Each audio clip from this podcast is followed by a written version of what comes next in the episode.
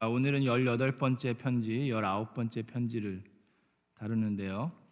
어, 18번째, 19번째, 20번째도 이렇게 좀 비슷한 내용을 다루고 있습니다. 중요한 내용입니다. 오늘 은혜 받으실 하나님 말씀은 에베소서 5장 5장 21절부터 33절에 있는 말씀인데요. 어, 이제 이 스크루테이프 사랑에 대한 얘기를 많이 하죠. 사랑과 뭐 결혼 그런 얘기를 많이 하는데 그래서 에베소서 5장 21절부터 33절에 있는 말씀 제가 봉독해 드리는데 잘 들으세요. 이거는 어, 부부 간의 관계에 있어서 하나님께서 하신 말씀입니다. 에베소서 5장 21절 여러분은 그리스도를 두려워하는 마음으로 서로 순종하십시오. 남편과 아내에게 하는 얘기입니다. 아내 된 이 여러분 남편에게 하기를 주님께 순종하듯 하십시오. 그리스도께서 교회의 머리가 되심과 같이 남편은 아내의 머리가 됩니다.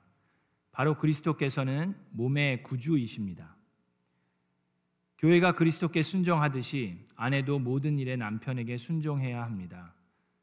남편 된 여러분, 아내를 사랑하기를 그리스도께서 교회를 사랑하셔서 교회를 위하여 자, 자신을 내주심 같이 하십시오. 그리스도께서 그렇게 하신 것은 교회를 물로 씻고 말씀으로 깨끗하게 하여서 거룩하게 하시려는 것이며 티나 주름이나 또 그와 같은 것들이 없이 아름다운 모습으로 교회를 자기 앞에 내세우시려는 것이며 교회를 거룩하고 흠이 없게 하시려는 것입니다. 이와 같이 남편도 아내를 자기 몸과 같이 사랑해야 합니다. 자기 아내를 사랑하는 것은 곧 자기를 사랑하는 것입니다.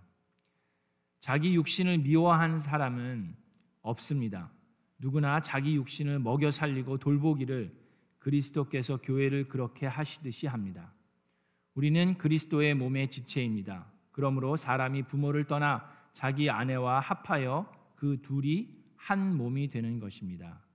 이 비밀은 큽니다. 나는 그리스도와 교회를 두고 이 말을 합니다. 그러므로 여러분도 각각 자기 아내를 자기 몸같이 사랑하고 아내도 자기 남편을 존중하십시오. 아멘.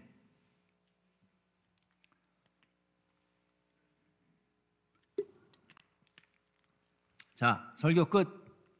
우리 이 말씀대로만 살면 할렐루야. 그죠? 자, 이 스크루 테이프는 편지 18번 18번째랑 18번째 깜짝이야. 18번째랑 19번째를 가지고 이 성에 대한 유혹 같은 거를 해서 이제 우리 환자들을 넘어뜨리려고 하는데 어, 이 스크루테이프 얘기합니다. 18번째 편지에서 하나님은 결혼 전에는 또 미혼자들에게는 어, 금욕을 하든지 아니면 이제 일부 일처제 둘 중에 하나를 택하게 하는 그런 원칙을 세워 놓으셨다. 근데 이제 우리 마, 이 마귀들은 사랑에 빠졌다. 이 우리 영어로 falling in love 뭐 그렇게 얘기하잖아요. 사랑에 빠지는 열병이 걸린 것처럼 그런 느낌. 여러분 그런 느낌 기억나세요? 기억나시 나시는구나. 오유 오래되셨을 것 같은데. 네. 그런 그런 이렇게 열병 막 눈만 감으면 그 사람이 생각나고 막 잠도 안 오고 막 눈 뜨면 그 사람 눈 뜨기도 전에 그 사람이 먼저 생각나고 막 그러는 거. 그리고 어쩌다가 그 딱 보면은 막 가슴이 쿵쾅쿵쾅 뛰고 막 그러는 그런 느낌 기억나세요? 네. 자 그런 느낌, 그런 사랑에 빠졌다로 만들려는 거예요. 자 그러면서 그런 사랑에 빠져야 하고 그래야지 결혼이라는 걸또 하고 결혼 후에도 그런 흥분 상태가 계속 지속되어야 한다라고 이렇게 입력하려는 거예요. 뭐 삼류 소설이나 뭐 TV나 영화 같은 걸 통해서 영화 같은 것에서 그런 게 되게 많죠. 자, 여러분 어, 결혼 생활을 좀 꽤 하신 분들도 계시는 것 같은데 그 사랑에 빠졌을 때의 감정, 그 흥분 상태가 지금도 계속 지속되십니까? 아멘? 아멘이 없네. 예, 아멘이 없네. 예. 여러분 그런 흥분 상태가 10년, 20년 계속 지속되면요, 우리 죽어요. 어떻게 살아요? 심장마비 걸려 죽어요. 그죠? 근데 사탄이 그걸 원하는 겁니다. 근데 그러면서 이제 지옥의 철학은 경쟁시키는 거다라고 얘기를 하죠. 나한테 좋은 건 나고 당신한테 좋은 건 당신이고 다 그냥 다 우리 멋대로 사는 거고 다 모든 게 공통적으로 절대 진리라는 건 있을 수가 없다라는 얘기죠. 그래서 누군가에게 얻는 게 있으면 다른 누군가는 잃는 게 잃어버리는 게 있는 법이다. 강자가 약자를 이렇게 빨아 먹는 것 같은 그런 법을 지옥의 철학이라고 가르치는데 하나님의 철학은 동시에 하나가 될 수 있다라는 거예요. 그래서 한 자아가 좋은 것은 다른 사람에게도 좋을 수 있다라는 것. 이 불가능한 일을 사랑이라고 한다라고 이제 마귀는 얘기를 합니다. 그래서 하나님께서는 가족이라는 걸 만들어서 서로 의지하면서 사랑하면서 하나가 되어 갈 수 있게 하는 것이 이제 하나님의 법이다 그러면서 특히 부부 간의 관계에 있어서 부부가 하나가 되는 것이 이제 하나의 법칙이다 뭐 그런 식으로까지 얘기를 합니다. 자, 오늘은 이 18번째랑 19번째를 좀 묶어서 얘기를 할게요. 자, 그러면서 좀 연결된 topic을 가지고 얘기합니다. 19번째 맨 처음에 시작할 때는 C.S. 루이스가 좀 재미있게 얘기를 하려고 해요. 여러분 이 책이요. 그 영국 분이 영국 신사가 영국 영어로 쓴 책인데 이게 되게 그래서 어려운데 그 저도 그걸 이해를 잘 못하지만 이게 좀 유머가 많은 책이래요. 그 그거 이해가 되세요? 어, 뭐가 웃긴지는 잘 모르겠는데 그 영어로 브리티시 액센트를 가지고 있는 브리티시 사람이 이 책을 읽을 때 거기 숨겨져 있는 그들만의 독특한 이 유머가 있다라고 얘기합니다. 근데 이제 19번 편지에 그런 내용들이 좀 있는 것 같은데 재미있는 얘기를 하죠. 자, 이 편지 내가 이 스크루테이프 삼촌이 조카한테 얘기합니다. 내가 너한테 쓴 편지 도 아무한테도 안 보여줬지? 그러면서 이제 조금 겁을 내면서 이제 좀 달래면서 얘기를 해요. 뭐 내가 하나님이 인간을 사랑한다라든지 뭐 그런 얘기는 진짜 마귀가 할 얘기가 아니죠. 그럼에도 불구하고 자기가 한 것에 대해서 들킬까봐 다른 이제 더 높은 마귀들이 알고 나서 나를 질책할까봐 겁나서 조카한테 그런 얘기 아무한테도 안 했지 그런 거 편지 보여주지 마 막 그런 식으로 얘기합니다. 그러면서 자기가 문책을 당할까봐 두려워하는 모습이 나오는데 이 슬럽갑이라는 이 마귀 학교 교장 선생님 얘기가 몇 번 나오는데 그 이름이 나오죠.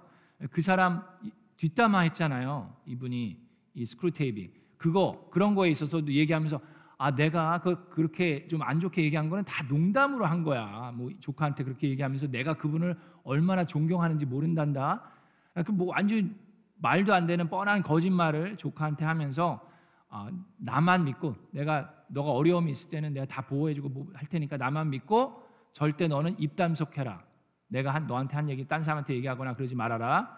그렇게 이제 얘기를 합니다. 그게 조금 이제 유머가 섞인 내용이고 그 다음에 이제 다시 얘기하는 게 이 사랑에 대해서 환자에게 얘기할 때도 그 환자의 마음과 상황을 보면서 대처해라라고 얘기합니다.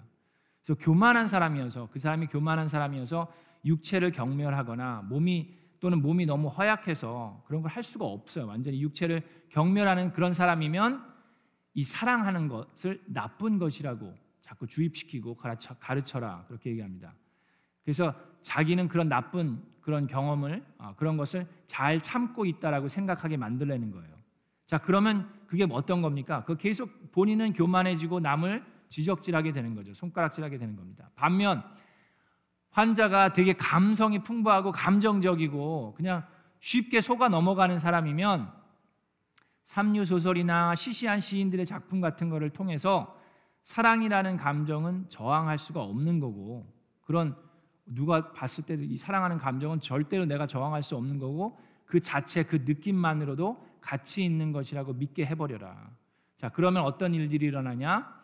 비극적인 간통 관계를 질질 끌고 가게 하든지 아니면은 뭐 잘 돼가지고 살인이나 자살 같은 거로 끝나게 할 수 있을지도 모른다. 그리고 그렇게까지는 인도하지 못한다 하더라도 결혼 생활이나 그런 관계에 있어서 나쁜 영향을 충분히 미칠 수 있기 때문에 그 환자의 마음을 보고 공격해라. 사랑에 빠진다라는 이거는 월 원료 같은 거다. 그냥 원 재료 같은 것이고 요거를 이게 꼭 나쁘다 좋다라고 얘기한다기보다는 사랑에 빠진다는 그거를 이용해서 환자들을 확 넘어뜨려라. 실망하고 좌절하고 그럼 섭섭하고 서운하고 하는 마음을 들게 해서 넘어뜨리란 얘기를 합니다. 자, 그래서 오늘 여러분들과 좀 이 사랑에 빠진다는 얘기를 좀 해보려고 합니다. 여기 계신 대부분의 분들은 사랑이란 거를 해보셨으리라 생각을 합니다. 저 뒤에 있는 분들은 사랑을 아직 해보셨는지 안 해보셨는지 잘 모르겠는데 하여튼 자 사랑에 빠진다 하고 열병 여러분 먼저 사랑이라는 게 뭡니까? 지금 이 마귀가 얘기하셨듯이 삼류 소설이나 뭐 시시콜콜한 시인이나 영화나 드라마 같은 데서 얘기하는 사랑은 뭐예요? 완전히 감정이죠. 느낌. 누구를 봤을 때 혹하는 거, 열병에 걸리는 것 같은 것. 여러분들 그런 감정이 젊었을 때 지금 들면 좀 좀 곤란해요. 젊었을 때 좀 많이 드셨을지도 모르겠어요. 자, 근데 성경에서 얘기하는 사랑은 뭘까요? 성경에서 얘기하는 사랑은 단순한 감정이 아니라 결심입니다. 결단이에요. commitment입니다. Love is not just a feeling, but it's a commitment. 왜냐하면 성경에서 여러분 잘 들여다보면요. 성경에서는 한 번도 사랑하는 사람 안 하고 결혼하라는 얘기가 없어요. 대신에 성경에서는 결혼한 사람을 사랑하라고 얘기했습니다. This is very important. So Bible actually never said marry the one you love. But Bible said love the one you married. That's very different. 그죠? Did you get it? Bible didn't say marry the one you love, but love the one you married.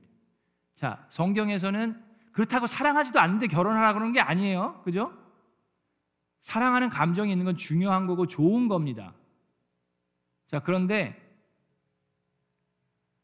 그 감정에만 치우쳐서 왔다 갔다 하다 보면 어떻게 돼요? 감정에는 어떻게 돼요? 여러분 남편하고 아내도 여러분 어떨 때 보면 사랑스러울 때가 있죠. 가끔씩은 있지 않아요? 가끔씩이라서 문제지. 왜 사랑스러울 때가 있어요. 근데 어떨 때는 또 어떻습니까? 원수처럼 보일 때도 있지 않아요?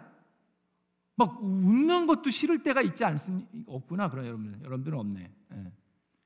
웃는 것도 싫을 때가 생길 수가 있어요. 그래서 감정의 기복이 있어요.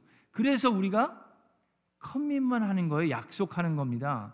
우리 인간은 이 기복이 있기 때문에 약속하는 거. 결혼식을 왜 합니까? 결혼식이 왜 뭐 하는 거예요? 하나님 앞에서 우리가 약속하는 거예요.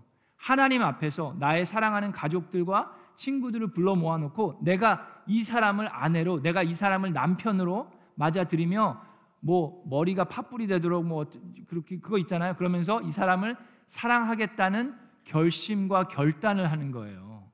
그렇죠? 그게 성경에서 얘기하는 사랑입니다.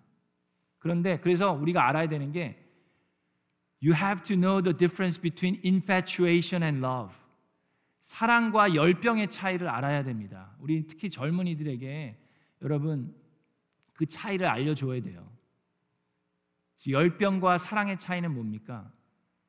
열병은 아까 얘기했지만 왔다 갔다 해요. 여러분 아무리 좀 젊었을 때 생각해 보세요. 여러분 젊었을 때 교회 오빠를 보면서 열병을 앓으셨던 분 계시죠? 근데 그게 얼마나 오래 가든가요? 오래 갈 수도 있어요. 뭐 1년, 2년 갈 수도 있습니다. 뭐 길게는 뭐 4, 5년 갈 수도 있죠. 근데 지금도 그래요? 그러면 큰일이죠. 네. 그 열병은 temporary 합니다. Infatuation is not permanent, it's temporary. 근데 love는 어떻게 돼요? Love is commitment이기 때문에 love is permanent 할 수 있습니다. 그죠? 그 다음에 또 다른 게 있어요. 열병은 selfish합니다. 이 내 감정을 계속해서 고조하기 위해서 상대방에게 자꾸 요구하고 그것이 안 되면 섭섭하고 서운하고 그런 마음이 자꾸 들 수밖에 없어요. 그게 열병이에요. 자, 그런데 사랑은 어떻습니까? 그거는 selfish한 게 아니라 selfless한 게 love입니다. 상대방을 더 배려하고 사랑하고 원수 같은데도 아침밥 해주는 게 사랑이에요. 나를 속상하게 했는데 바가지 긁는데도 쓰레기 버려주는 게 사랑입니다. 그게 컨밋먼이에요. 그죠? 자, 그 다음에 또 하나의 열병의 차이랑 사랑의 차이가 있습니다. 열병은 또 어떤 게 있어요? 열병은 양다리를 걸칠 수가 있습니다. 그죠? 여기 도가 지나치면 양다리가 오징어 다리가 됩니다. 문어 다리가 될 수도 있고 무슨 말인지 아시죠? 여러 명을 막 집적대거나 막 그럴 수가 있어요. 그런데 사랑은 한 사람과의 commitment입니다. 그것이 하나님께서 디자인해 놓으신 거예요. 자, 그래서 infatuation과 love의 차이를 알아야 되고요. 자, 그러면서 이 스크루테이프 결혼 생활에 있어서도 자꾸 감정에 치우치게 하기 때문에 결혼 생활을 힘들게 하고 불편하게 할 수 있다라고 얘기를 하는데 자, 여러분 결혼 왜 하셨습니까? 여기 대부분의 분들이 결혼을 하신 것 같은데 결혼 왜 하셨어요? 많은 사람들이 결혼하는 이유가 나의 행복을 위해서 한다라고 생각을 합니다. 많은 젊은이들이. 내가 행복해지려고 결혼을 했는데 결혼하니까 행복해요? 불행한 적이 불행한 것 같아 도리어 결혼했더니 이거 뭐야? 행복이 결혼의 목적이면 행복하지 않으면 어떻게 해요? 이혼하는 거예요. 그게 많은 사람들이 하고 있는 거예요. 그게 사탄과 마귀가 얘기하는 겁니다. 이 감정을 치우치게 해서 행복한 감정, 사랑이라는 감정이 항상 흥분된 고조 상태로 있어야지 그게 결혼 생활이지. 그게 없으면 그게 무슨 무슨 결혼 생활이고 왜 하냐? 그거 뭐 불행하다며 힘들다며 그걸 못 하러 해라고 얘기하는 게 사탄과 마귀가 공격하는 거라는 얘기예요. 자, 근데 결혼의 목적은 여러분 행복을 위함이 아닙니다. 에베소서 5장에 제가 지금 읽어드렸죠. 우리가 행복 행복입니다라고 얘기하는데 그거는 우리의 감정만을 가지고 하는 게 아니에요. 그죠? 자, 우리 에베소서 5장에 뭐라고 나와 있어요? 서로 존중하고 아, 예수 그리스도와 교회의 관계를 얘기하면서 사랑하는데 자, 26절에 그리스도께서 그렇게 하신 것은 교회를 물로 씻고 말씀으로 깨끗하게 하여서 모하게 하기 위해서 거룩하게 하시려는 것이며 자, 티와 주름이나 그와 같은 것들이 없이 아름다운 모습으로 교회를 자기 앞에 내세우시려는 것이며 교회를 거룩하고 흠이 없게 하시려는 것입니다. 이와 같이 28절에 남편도 아내를 그렇게 사랑하라는 얘기입니다. 어떻게? 남편과 아내가 하나 되는 것은 서로 깨끗하게 씻겨주고 세워줘서 거룩하고 흠이 없게 하기 위함이에요. 여러분이 여러분의 남편을 만난 것은 여러분의 남편이 여러분을 행복하게 해주기 위함이 아닙니다.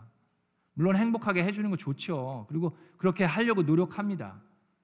근데 서로의 약점과 단점과 악한 모습이 있음에도 불구하고 사랑을 컴밋해서 계속함으로 인해서 서로를 세워주고 예수 그리스도를 닮아가게 하는 모습. 그래서 서로가 하나님 앞에 거룩하고 흠이 없는 사람으로 세워주는 것이 결혼의 목적이에요. 그렇기 때문에 남편이 힘들어하고 좌절하고 그러면 어떻게 됩니까? 더 그를 위해서 세워주고 기도하는 게 필요해요. 아내가 자꾸 잔소리하고 바가지고 그러면 어떻게 됩니까? 더 사랑하고 더 존중해 주는 게 필요해요. 그래서 서로를 거룩하게 만드는 것이 결혼입니다. 그래서 결혼이 쉬워요, 어려워요? 어렵죠. 그러나 하나가 될 수 있는 겁니다.